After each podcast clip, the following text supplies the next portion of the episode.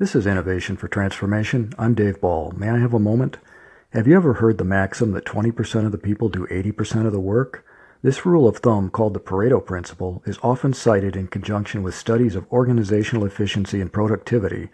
The associated Pareto distribution, named after the Italian engineer and economist Vilfredo Pareto, is a power law probability distribution that is often applied to observable phenomena in business, economics, social sciences, and engineering. Pareto based his maxim on his observations of horticulture, because roughly 20% of his pea pods produced roughly 80% of the peas he harvested in his garden. Pareto applied this distribution to describe the allocation of wealth among individuals and families in Italian society, since it seemed to fit the general observation that a larger portion of the wealth of any society is owned by a smaller percentage of the people in that society.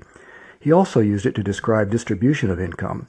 In other words, that 20% of the population controls 80% of the wealth. Of course, this is not true in every society, and it doesn't account for other factors that would influence the mathematical calculations based on the Pareto distribution.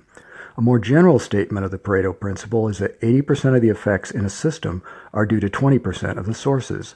Again, this is not a law of nature, but an expression of a principle based on observation of natural phenomena. Pastor Mark Finley cited the Pareto Principle in a recent training seminar for lay evangelists at the Living Hope Community Church in Haymarket, Virginia. Pastor Finley applied the 80 20 rule to soul winning efforts in his local congregation because it's generally accepted within the faith community that roughly 20% of church members are active in evangelism and do roughly 80% of the hard work involved in sharing the gospel.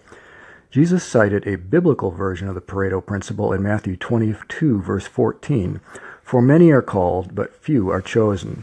And in Luke 10, verse 2, he lamented, The harvest truly is great, but the laborers are few.